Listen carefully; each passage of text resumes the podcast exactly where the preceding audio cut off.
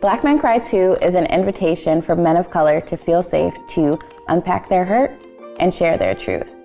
This space was created as an invitation for men of color to feel empowered to know it's okay that they can cry too.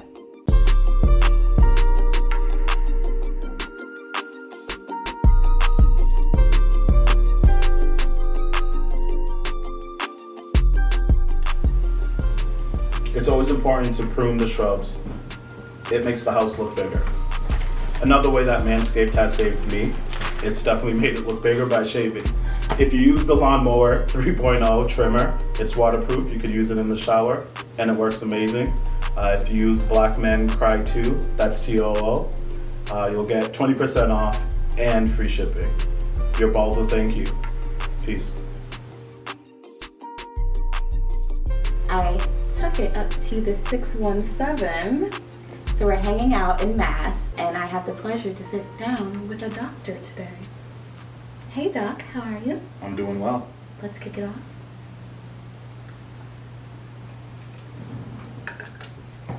Whew. So, Doc, Yes. what inspired you to study psychology? So, uh, being a first generation Haitian man, uh, there's definitely been differences between um, my upbringing and my parents' upbringing. of course, uh, them both uh, growing up in Haiti and living a majority of their lives there, and then immigrating to the US and raising their firstborn child uh, and firstborn male um, in this uh, new country, they definitely had their um, values and their uh, plans in place that weren't going to change, and that oftentimes um, went against the grain with uh, the dominant culture of America. And so there were a lot of things that uh, my American, white, even Hispanic friends were doing when I was growing up that even black friends were doing growing up that I wasn't allowed to do. And so that has always been interesting to me. Um, my parents have also taken in uh, foster children when growing up. And so um, Will they foster black kids, Asian kids? uh, uh, all Okay. of, of all ethnic backgrounds. And so, w- with that being said, I learned from an early age that like not everyone has the same like upbringing as you. It's kind of thought that like it's like it is on TV that like if someone lives in your neighborhood, they all have the same resources and all of that as you. And so, from a young age, I learned that like somebody else's like mom and dad weren't always doing what they were supposed to be doing and um, needed assistance in that.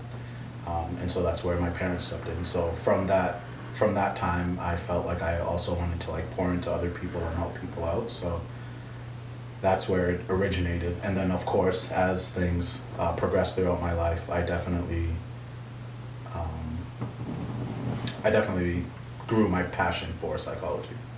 And would you say that's part of the reason why black mental health and adolescence has been like more of your focus throughout your studies? I would absolutely say that. Um, so, again, being like within this culture, all, of course, like all of us are here, all of us are human, X, Y, and Z. But it seems that like uh, black men definitely have another and a different experience, uh, and so much so that in psychology they're the least likely to attend therapy, um, and the least to um, see it out. And so, with that being said, um, I feel like it's it's an area that isn't studied often. Uh, men's mental health in general is not studied often because there's not a lot of uh, male participants. So that has been my focus, and just trying to get m- men to understand that like they too can cry. Um, I, I feel like just just with with that statement that like black men cry too is important. Um, one to to to validate right, um, and to let them know that like you can also cry too, and to let other people know that like we're not um, all and always um, these like strong and brute and like emotionless um, or like animals like people have uh, made us out to be. That we too have emotions. That we too um, are happy and sad and are feel jealousy and guilt and giddy and and so on and so forth. Why do you think black men specifically have been conditioned to have that idea that that's the way that they should behave and they're not allowed to be vulnerable and that's not an option for them yeah it's like it, it's both conditioned and socialized right so like in in in a social setting they're not even allowed uh, to do that that like you walk into an establishment a party uh, a graduation party where everyone's supposed to be celebrating and uh, typically or stereotypically the black men in the room are kind of like acting coy. Yeah, cool. like like it's whatever. It's whatever. And and like growing up in that era where it's like whatever. I, I would say the generation now, the upcoming generation now has more um, leeway with that. That like they're allowed to like talk about their emotions and uh, mental health is a part of their like everyday conversations. But yeah, growing up in the '90s, early 2000s, it was everything was cool. Everything's cool. Everything like it. Everything is um, chill. Like in that sense, not too not too good, not too bad. It's just like chill. And so um, the reasons why I think we are actually socialized um, is is it's brought down from generation to generation, and then when you step out of that, um, your your manhood is is at stake, right? Um, that often people feel like men, men in general, but black men especially feel like, well, if I cry, people are going to think that I'm a woman, or people might think that I'm gay. Like God forbid that um, you these be human, right? That you be human and and show emotions. But um, in one in one one could say that like black men are not looked on to like be successful or or, or have um, any of these emotions or like looked on for anything um, other than just like being black man so very low on the totem pole. But then on the other end when it comes to like strength and it comes to um, being like dominant um, they're looked on to be very high. So it's like why can't a black man be somewhere in the middle or like which they are but um, we're not socialized uh, to be that way. So it's like we call the, the world itself at times seems like it calls on black men to be um, what it wants it what what it wants black men to be. And so like if we want you to be an athlete you need to be an athlete. And if we need you to sing or rap then you need to sing or rap. Um, we don't care if you're in school. We don't care if you're um, uh, a fashion designer. We don't care about these like uh, we don't care if you um, are a plant dad, so on and so forth, that like we care um, when you're entertaining us and we care mm. when you're uh, providing our need for something, whether that be protection or whether that be providing us with children that may provide us with a need, um, so on and so forth. So there's the school to prison pipeline that we're all definitely aware of. Um, and so there's many things that happen from the day we're born that kind of socialize us to that, right? Like don't pick up the baby too much, like or like that boy's gonna be a man one day, like let's not do that. It's it's it happens within our own culture, right? Like regardless of um, if you're Haitian, Jamaican, or so on and so forth. Um, and it's kind of when the mother in, in the situation or the sister tries to baby or show love, right? It, it's like, oh, that child's gonna be a man one day. Like you can't you be can't do soft. that, or you can't be too soft. It also tells you what kind of world that black man's going to go into, where he's not allowed to be soft. And so, from that point on, you can't you can't raise them for a world that they're not going to be in, which is sad to say. And it kind of makes sense when you run into men who still struggle to be emotional, and we're looking at them like, dude, that was two decades ago. Why aren't you here with us and involved with us? But like you said, they've never been trained to step into that world or encouraged. And trained, encouraged, socialized, so on and so forth. And so, um, when, yeah, like it's, it's definitely sad because if, and some people are raising their their children differently, of of course, um, but especially with black men that they face this because then it's also like, oh, well, my family allows me to do this. Why doesn't your family allow you to do that? And it's like, oh, because they said like I need to be a man, or they said um, that they need help with with all of these things. And um, as we know, black children grow up way too fast, and so so especially uh, black boys because of either the things that they get into or either the things that they're socialized um, to get into, which is like fighting and and um, like quote unquote like gang activity and, and so on and so forth. That like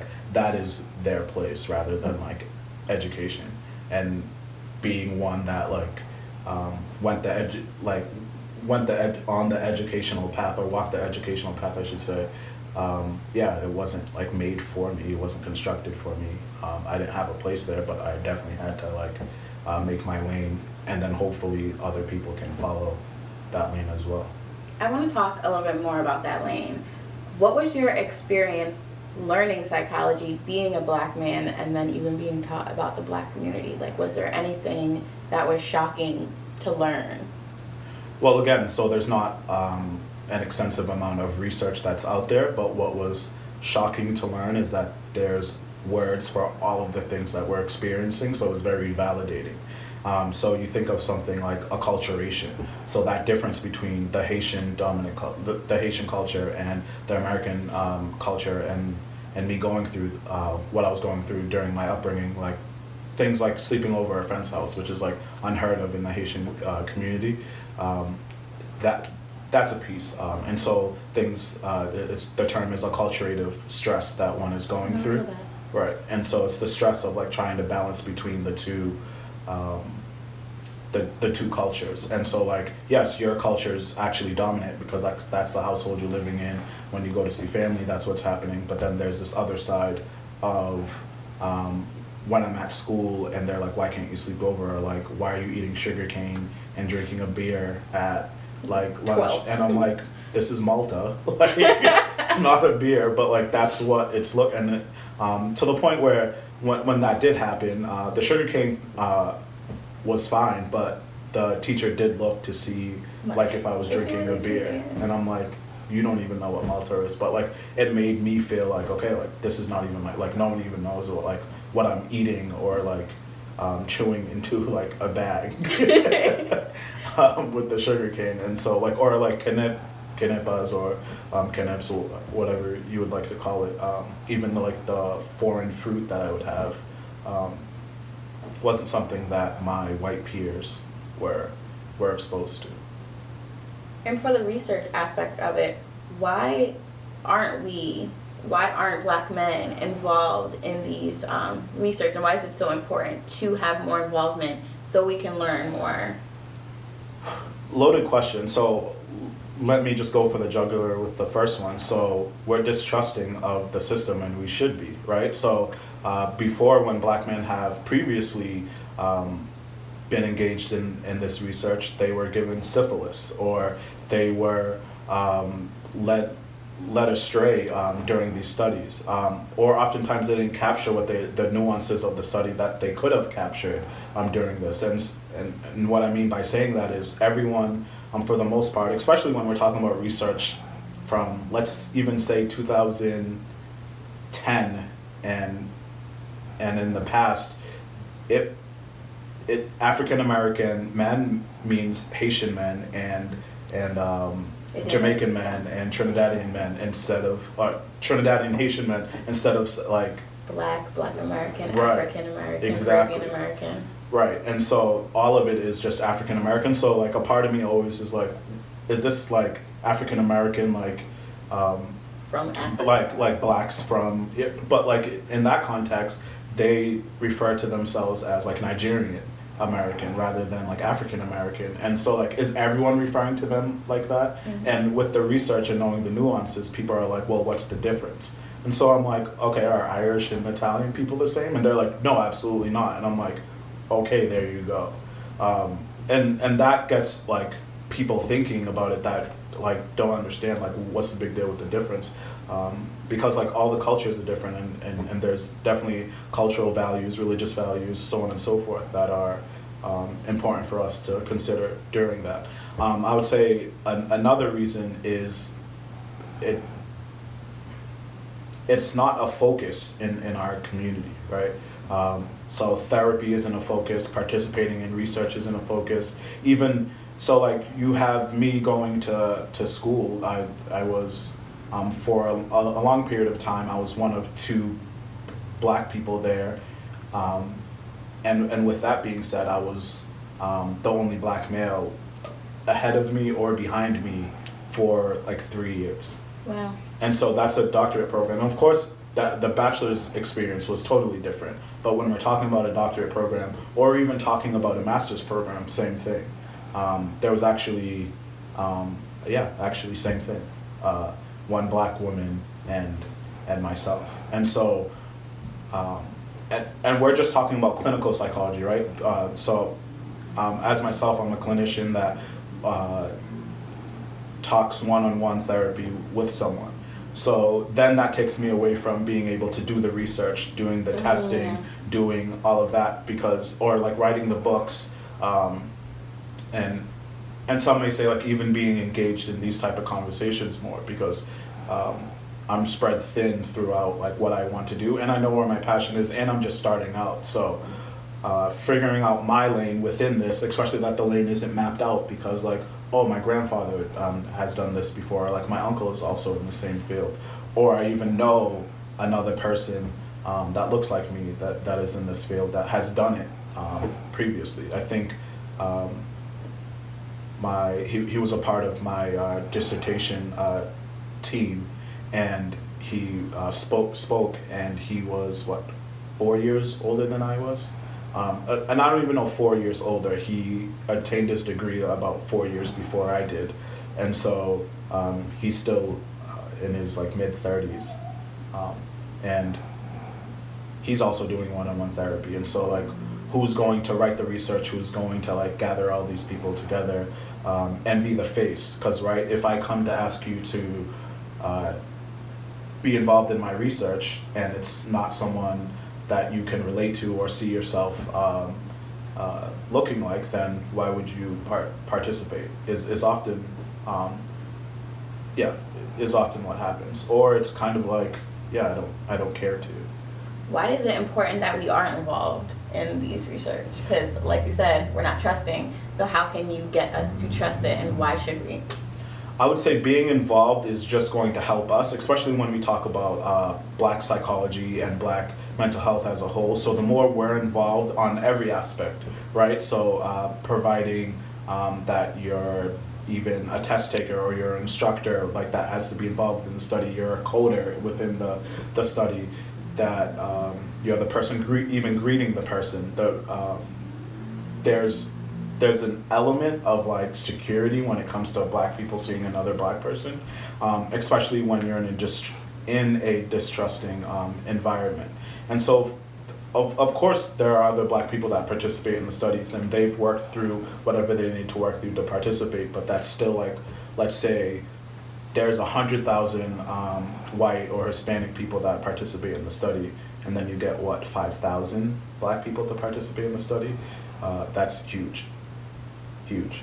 Um, and so one way would be by just spreading the word that like this is just going to help promote us and we get to learn more about like our um, environment and our people uh, by doing that. So let's say the studies on black depression like is there black depression? Is it different? And it's like well yes because they're they're socialized to be different and so there's going to be different things that work. So then um, later on somebody else who develops treatment manuals that's a black person or interested in in black psychology can then develop that test uh, that, that um, treatment manual and now we can add um, that a exercise needs to be incorporated because black people tend to feel depression more physically. Let's just say that was um, one, of, one of the findings. And then you would know that. Or black people need to figure out a way um, to be in a working environment that's inclusive because the racism that happens at work is what's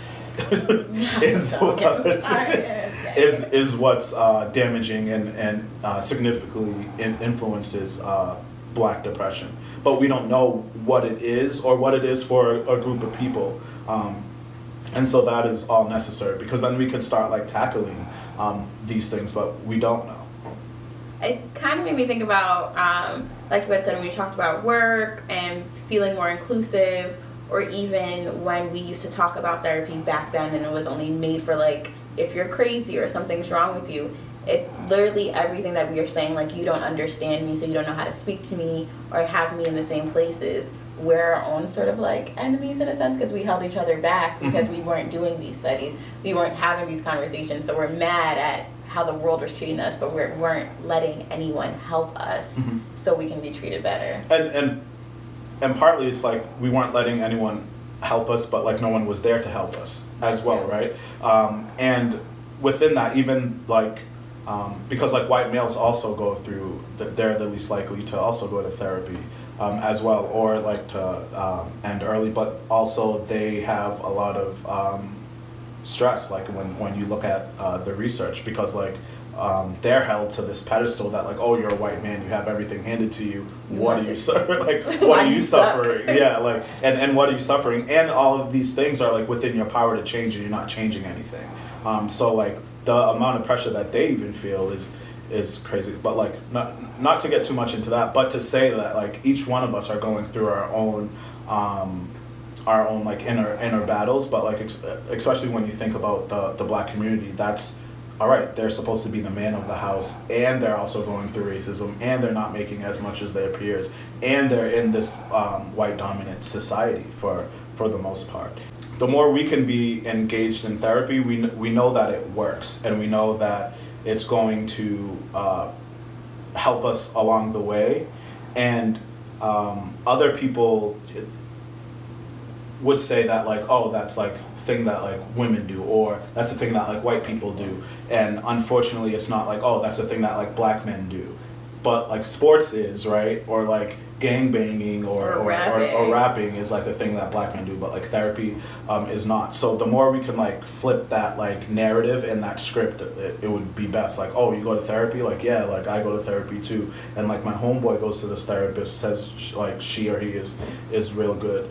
Um, because like you were just like you pointed out um, that like some people feel like oh it's just crazy people that go to therapy. No happy people also go to therapy because they need to maintain their happiness. People that are grieving need to, need to go to therapy Yeah. because of that. Or people that are in like a a, a transition in their life and they really need to like start thinking these things out and they want to think more clearly about these things. It's not just like quote unquote crazy people. And what crazy people used to mean is people that are hallucinating or people that are that have delusions. But now crazy is just like someone that lacks boundaries right? That like pulls up to your work like oh they're crazy.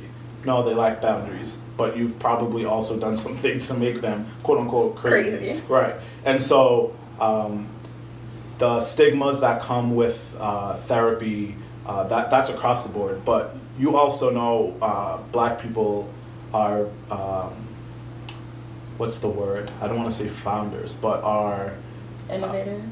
the, the yeah we control yes we control the cancel culture.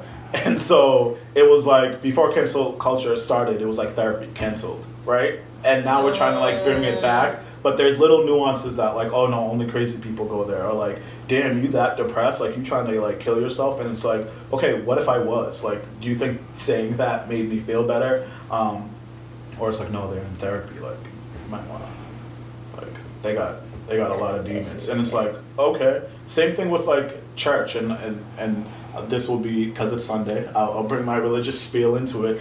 But like people think like if you're going if, if you're going and attending church especially religiously and traditionally every sunday that like somehow you're holier than thou. It's like no i'm a sinner just like the next one and it's like that's why i need to be there. And so same thing with therapy like there's a lot of things going on in my life so that's why i need to be there.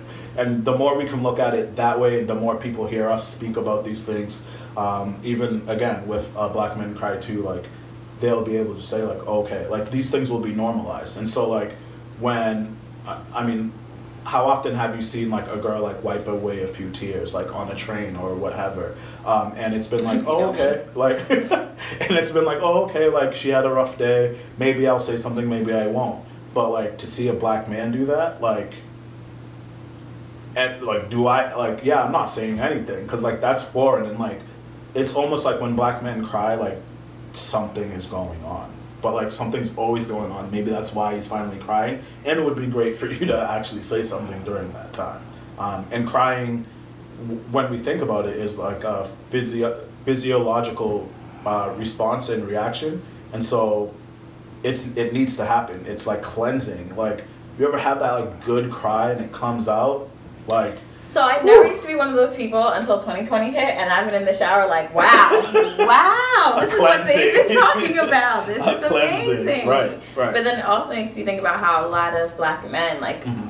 it's almost the same thing. The last time I cried was when my grandmother died. It's always the because you can thing. cry during death, but like make sure you wrap that up in like two to three days, because like then you're gonna have a problem. Like it's like Like you're doing too much Yeah, you're now. doing like, too much. oh, I'm sorry, I'm just grieving. right. But what happens is, um, and, and and for many people, uh, is that these things start to pile up, right? So then somebody has a grandmother's death, then somebody also is talking about like not getting the job they wanted, but now like they did they are late on like their cell phone bill, and then they just drop their phone and like crack their like mm, screen, and then they didn't get this the sneakers on the sneaker sneakers app, like, and then like they find they may find themselves crying over like not getting a pair of sneakers, but it's like they're not crying over their sneakers, but like they're crying over everything else. Um, and then they they're like, damn, I need to tighten up. No, you need to like Let it out. let it out. let. Catharsis. So that's an, like another word that I didn't know like before this, but catharsis is just like letting it out um, and exposing yourself to that. So I kind of want to switch gears a little bit. We've briefly talked about white people a few times. Um, you went to a PWI. Correct. All of them from from kindergarten on. Yeah. Damn. Yes. Wow. I Well was in the ask how that experience is, but I want to also focus in kind of through youth. How was your experience, Mhm. and most importantly, how was it during getting your doctorate? Okay. So youth, I was definitely there's a word um, tokenization. So I was like the only black um, kid in, in a lot of my courses uh, growing up. Um, that experience was definitely different, but I didn't see my like it was just happening, right? Um, and and that's how how life was happening. When I would come home and say like, oh, this made me feel weird to like my parents, they were like, okay, like you're in school, like what else, right? Um, but again, their experience, like when they read about slavery or they read about the Haitian Revolution or so on and so forth, they were around people that looked like them. So it was kind of like everyone was kind of having the same reactions. Um, and so, like, if uh, I'm assuming when someone read the N word in, in, in class, it was just that. Um, but for me, it was like hearing a white kid say the N word, and it was like, why is it necessary for us to like have to read that word? And definitely was more sensitive to it when I was younger than um, as I grew up because I realized like it was a word in the book that they had to read. But like going through that, I was kind of like, why? For what? I mean, Like- even to this day, why for what? We right shouldn't. right um, and so and especially looking back on it now and like what i've learned about like christopher columbus and like let's learn about like rosa parks and um, time. martin Lu- yeah martin luther king and um, george carver and and and, and all of those Douglass. type of people and like malcolm x was like never spoken about right like you would see Ooh, some that's a good things you would see some things out of like the corner of your eye, so to say, and you would say like, "What? Like, what's that?" Or like, "What are they talking? Like Black Panther Party? Like what?" It, and it's like, okay, yep, like, and let's. And that never happened. It was just this one little um, and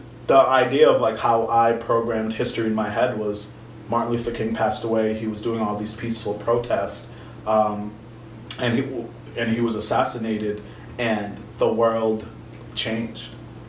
No, like all of that We're took time. now. Right, like all of that took time, and even towards the end of his life, um, there there's a speech, uh, and he, I don't want to get the words wrong, um, but for the sake of time, he basically was saying um, that he feels a sh- he feels wrong for trying to get um, segregation. Um, he, yeah, he, he, he feels wrong for trying to um, end segregation because he feels like he's just leading black people like down the wrong path continuously because like they're not being accepted by white people.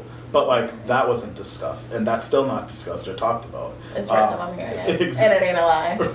and but like ex- especially as you've seen um, with like i'm not going to name brands but like all the other companies that like oh s- support like martin luther king or follow his way like there was there was protests and riots and and looting and people are like follow Dar- dr martin luther king's way and i'm like oh now y'all want to use him but like or you want to use him for like your uh, black month uh, Black history. yeah black history month uh, like initiative but like there are other black people that that did things, but it's like only um, these Only like the good one, the one that played the, by our the good rules. ones. But like y'all killed the good ones too. Right.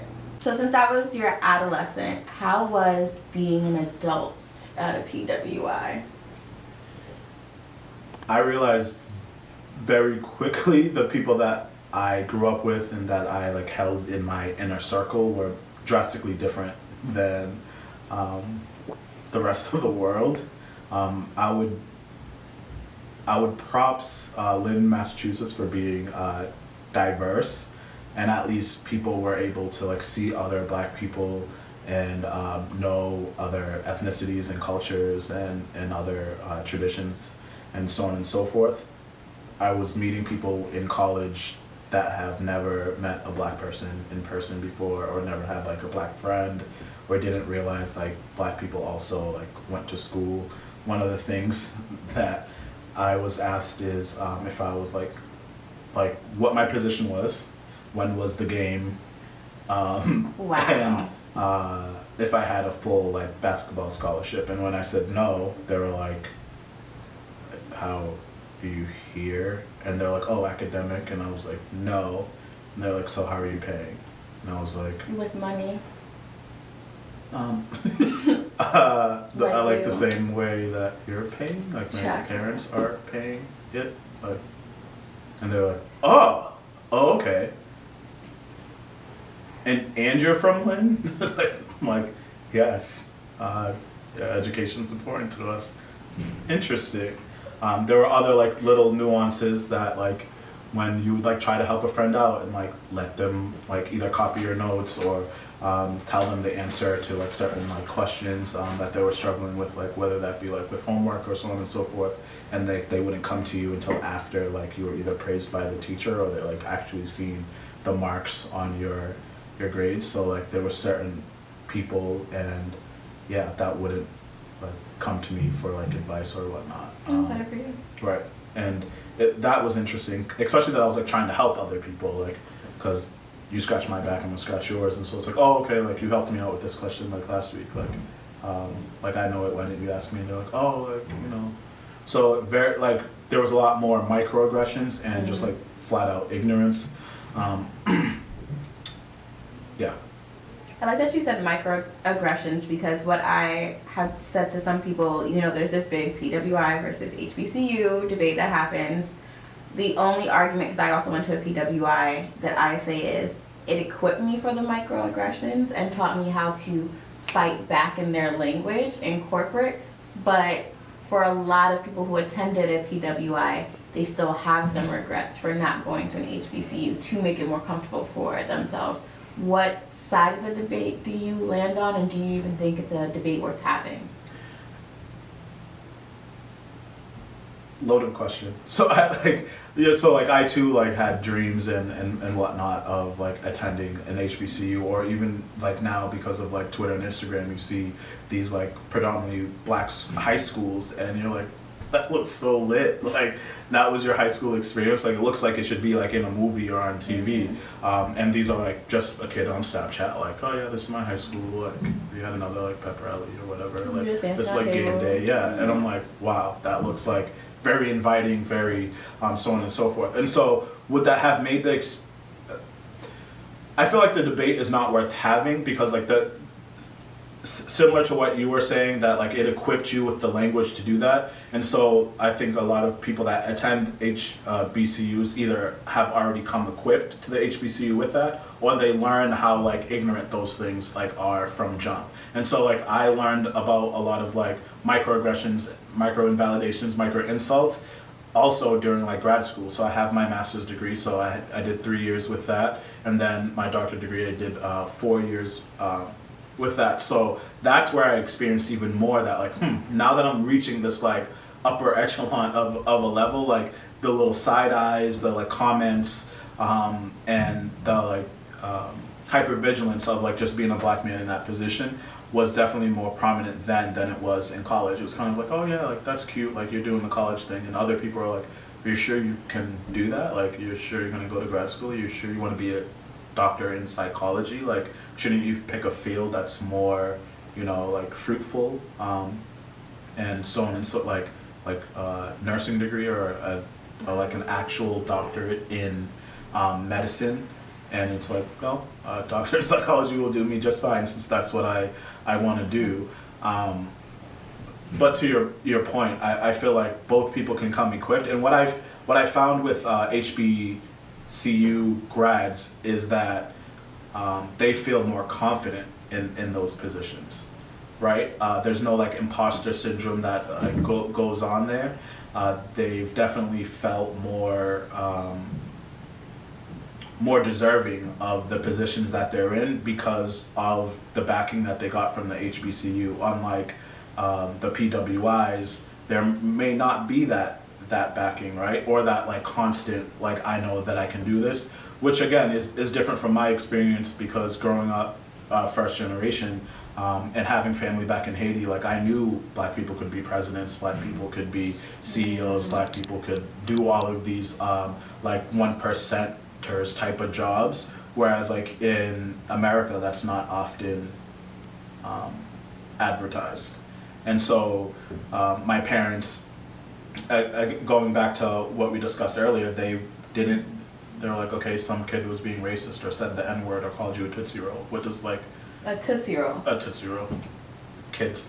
So like, what what is that like what is that going to do like you're not going to fight them you're there for school you had we didn't send you to school for friends like so get that and then that became my attitude that like i'm not here for everybody else and and when it slipped up or like those experiences happened those experiences tended to happen more when you were like trying to be friends or welcoming of people um, in, into your space and so i'd learned to like keep people and keep my boundaries there um, but then that results in you being like the standoffish mm-hmm. or the angry black man. So it's kind of like a catch 22. But the HBCU prepares you for that. So like even things that like I didn't figure out, um, maybe if I went to an HBCU and they were teaching me about these things more um, heavily, then I would know that like, okay, like all of their comments and their language and their body language is just going to lead to this.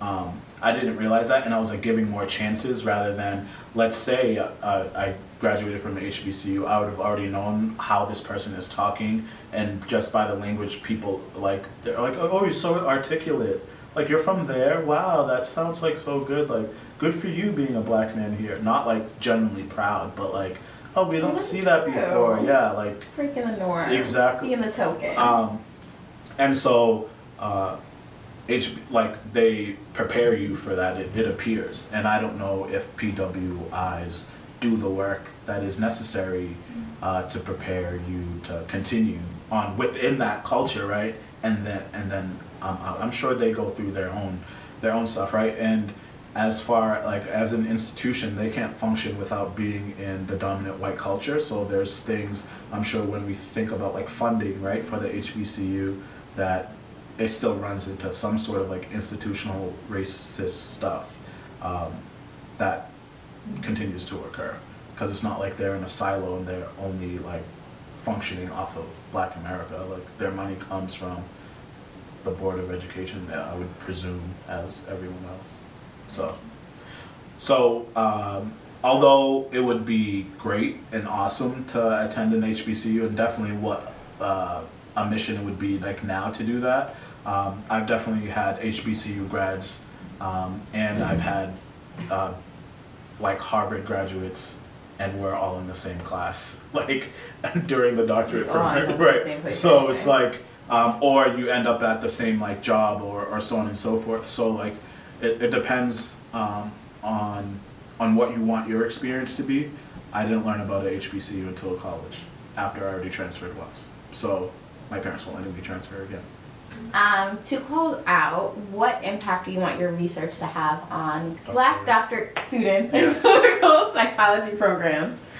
Um, so one big finding was that mentorship is um, a significant factor in having um, black students stay and continue and be successful in these programs. And so I would want them to know that um, to find a mentor and to uh, be engaged in these, um, yeah, to, to simply be engaged in their um, experience at these uh, universities, whether that be a PWI or HBCU. Um, as long as you have like mentorship, you have uh, there are other like protective factors like family, religion, um, money ended up of of course being a protective factor. Like when you have these things in place, you'll be able to feel like you can progress forward.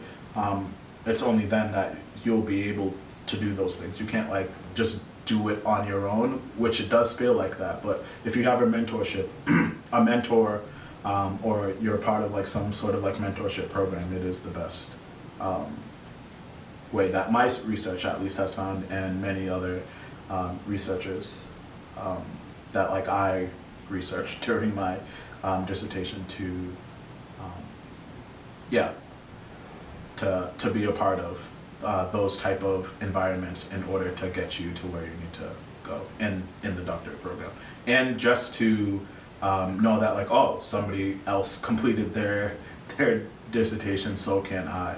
Um, that it's not this like end all be all. Um, it's just just the beginning, as often uh, people say.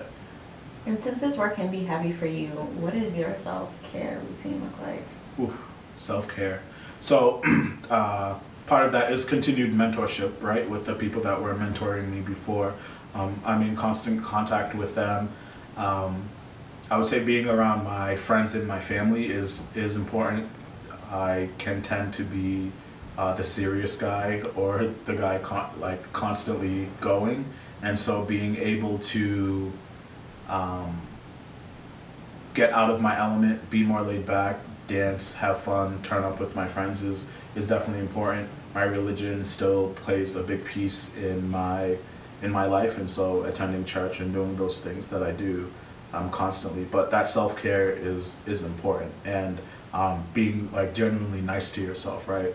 Um, if you're like um, if you're name calling yourself and being negative because like you didn't finish this project on time or uh, you gave up a um, a project that like you could have like made money on X, Y, and Z, like that is all uh, fine and necessary in order for you to like continue and to protect yourself. And so as like the black man becomes a continued endangered species, we need to make sure that we are taking care of ourselves and and doing that. And so uh, therapy as well. Um, and so whatever way um, that we can find some sort of solace and peace, we need to do that. And crying, right?